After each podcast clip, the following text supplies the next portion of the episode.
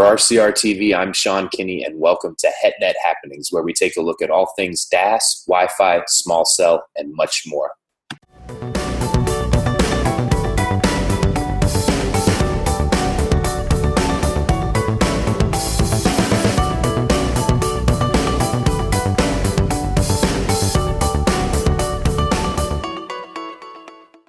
CommScope, thinking beyond today's technology to help you make the best decision for your network and your business. Telecom Careers, the number one global telecom and wireless job board, telecomcareers.com. Welcome back to HetNet Happenings. We've got a really interesting show for you today. I just got back to Austin from a trip down to New Orleans for the SCTE Cable Tech Expo. There was a lot of really interesting technology on display there, particularly DOCSIS 3.1 one of the big themes of the show was this move of uh, telecom cable company convergence. So we're going to take a look at some of those topics with representatives from ARRIS and from Ericsson. So please stay tuned for that. And, you know, when we talk about telecom convergence with cable companies, both types of companies have real similar technological and business opportunities and challenges. You know, take a look at AT&T. They just completed a $48.5 billion acquisition of DirecTV and the goal here, and, and sort of a wider industry goal, is to be able to offer these triple play, quad play service bundles to your customers to get a little more value added. And on the operator side, you can gain some efficiencies and some new revenue streams. So this is really going to be a trend line to keep an eye on. And uh, one of the things we're going to look at today is DOCSIS, which is a real central technology to all of this. DOCSIS stands for Data Over Cable. I'm going to have to go to the notes here just to make sure I get this right data over cable service interface standardization. The latest version is 3.1, and what this does is it empowers MSOs to provide gigabit plus speeds over coaxial cable. So that has huge implications when you can compete with fiber speeds with a coaxial infrastructure that's already in place. It sort of extends the life cycle there, has big implications for capex on the operator side.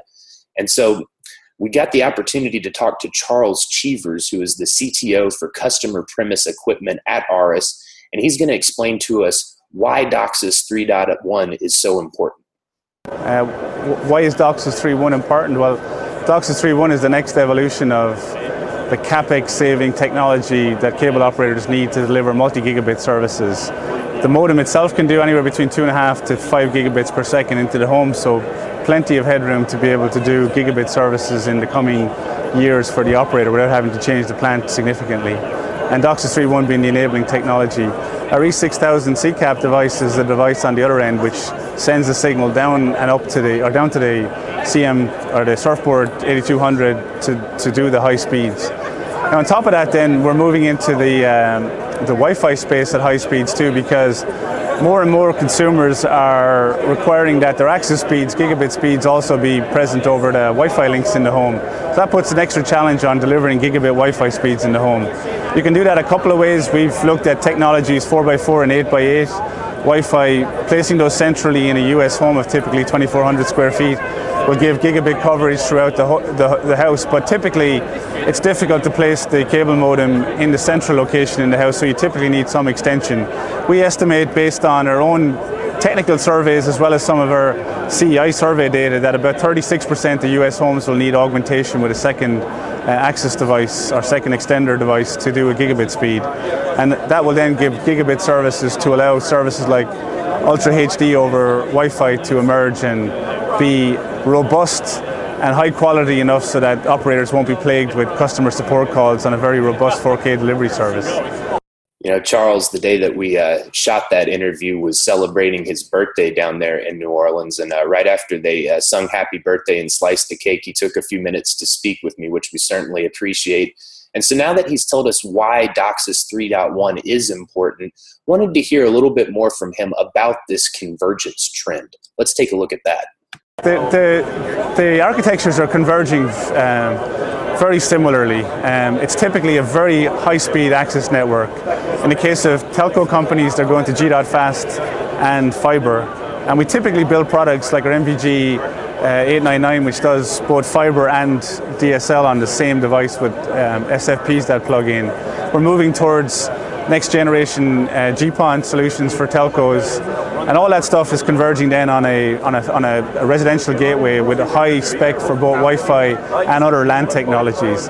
No different in the cable uh, space. The cable companies have the advantage uh, over telco in terms of the, the speed of the coax network. Although G, GFast on the DS, DSL network is improving somewhat uh, shorter loops on, on, on, on the coax side on, on telco networks. But in the case of the cable network, we've already delivered 24 and 32 channels of DOCSIS 3.0, which means a gigabit plus of service to a specific um, CPE device. And with 3.1 then we're going to blow that out even further. But there is a there is a push as well to greenfield opportunities in the cable space to all fibre. And again, ARRIS are developing products that not only span the RF side of the cable coax, but also into the optical space as more and more of our gateways allow both access networks. But essentially, they all the telco and the cable devices e- equalize on the LAN side. They all want the best possible Wi-Fi. They all want to present wired um, connections into the home for extenders. In the case of the cable networks and some telco networks, they use MoCA quite heavily in the US. Uh, other technologies that we brought to market are G.hn for uh, Powerline, and even you know using structured cabling like Cat5 or Cat6 can be also used. So from a from a MIPS perspective, from a processing perspective, building a residential gateway that does gigabit level of processing, gigabit level of Wi-Fi, and the ability to extend Wi-Fi in the home is common across telco and cable networks. You know, in addition to enjoying the culture and atmosphere and eating some delicious Cajun food while I was down there at the show in New Orleans, I also got the chance to catch up with Simon Frost from Ericsson, who's the head of their media marketing and communications group.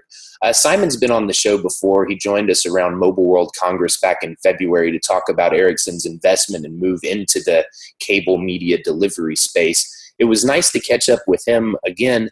And uh, Ericsson's theme at this show was enabling agility in an MSO. So Simon is going to give us an overview of why that's important. And he's also going to comment on this convergence trend that we mentioned earlier and discussed with Charles from ARRIS. So I'd like you to take a look at this interview and get an idea of what Ericsson is doing in this growing space. The theme at SCT Cable Tech Expo from Ericsson is the Agile MSO. And we believe in the Agile MSO because we fundamentally see that they need to be more agile on multiple levels in terms of service agility, in terms of network agility, in terms of the uh, consumer proposition agility. And why do we need agility? It's because the consumer is evolving ever faster. You know, we really see that in terms of all the services that can be offered to consumers, how they want to access content on their terms, the types of services they want, the you know the devices they own and what they expect to be able to use with those. So it really is about delighting that consumer every, single day, and that's a big challenge. Well, I think the opportunity, I mean, Ericsson's investing a lot to drive into cable. Um, we're already having a great, great traction in terms of uh, the portfolio, the services that we have in helping cable. But we really see, you know, the way I see it is pay TV service providers, which is satellite cable and telecoms, have very similar challenges. I mean, from a technology perspective, they are converging in their outlook. They're all shifting towards all IP delivery networks, all IP platforms. They're looking to embrace software technologies, cloud technologies to make them more agile. Um, but they all have a very similar challenge in that they're trying to bundle content packages and service packages, such as telephony and mobility and broadband. They're trying to bundle those together and provide the ultimate service to the consumer. And that's getting more and more challenging because the consumer's questioning how much they're paying for the services. Do they want all this content? It, you know, do I need to get everything from one place? Now we believe that's they do. So uh, you know, I think that's the great opportunity: is how can they delight the TV consumer with all and keep their value.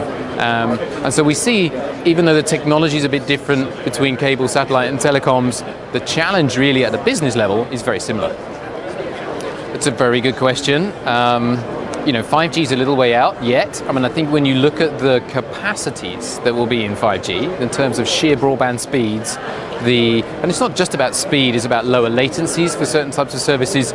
You know, personally, I think we will see once we move to this.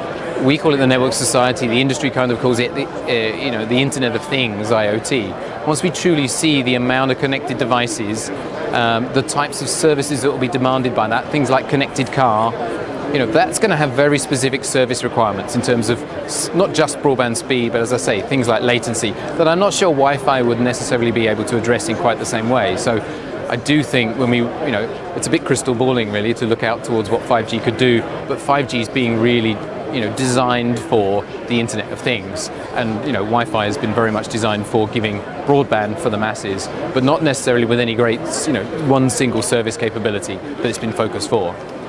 You know, a lot of this show is a technology-oriented show. There's a lot about the access network.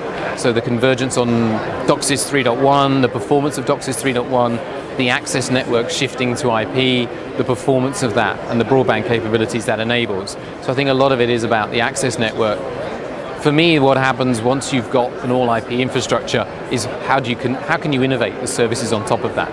And I think that's where we're starting to see the key themes of and why we've got this agility theme is how do you delight the TV consumer? How do you continue to do that? You know, how do you keep up with their needs and demands? And is cable placed to be able to do that better than others? Well, I think there's some strategic advantages from the broadband capabilities in their network, clearly, from fixed with DOCSIS and Wi-Fi from a wireless perspective as well. So I think the key themes really is technology convergence, technology enablement, but then how do you build services on top of that that will really drive cable to be more competitive and of course drive customer satisfaction because you know I think that's an area with real improvement needed in terms of this industry. How does DOCSIS 3.1 enable an MSO to extend the useful life of its coax plan? That one I don't know. Sorry. That's all right. Anything else that you want to highlight here? Uh, no, I think we're good.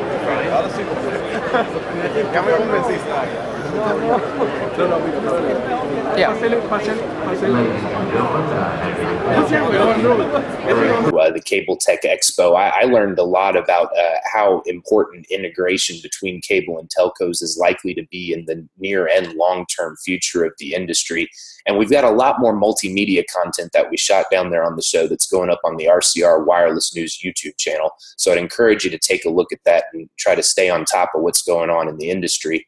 And, you know, in addition to that, we've got a lot of coverage from the show up on rcrwireless.com. While you're there, you might sign up for our daily newsletter to get the latest telecom and ICT headlines delivered straight to your inbox every day. And you know, uh, next week we're going to have an interesting episode of HetNet happenings for you. Uh, we've got the Texas Wireless Summit going on in Austin today at the University of Texas, and that's all geared around 5G. So we're going to take a look at that. And also next week in Austin, we've got the Dell World Exposition. So we're going to find out what's going on with Dell and bring that to you. In the meantime, I appreciate you tuning in to HetNet Happenings, and we'll see you next week. You this really. HetNet Happenings is a production of RCR TV. To reach Sean Kinney or to suggest a show topic for HetNet Happenings, you can reach Sean at skinney at rcrwireless.com. On Twitter at Sean Kinney RCR. To find out more about the latest in HetNet and all things wireless, dig into rcrwireless.com.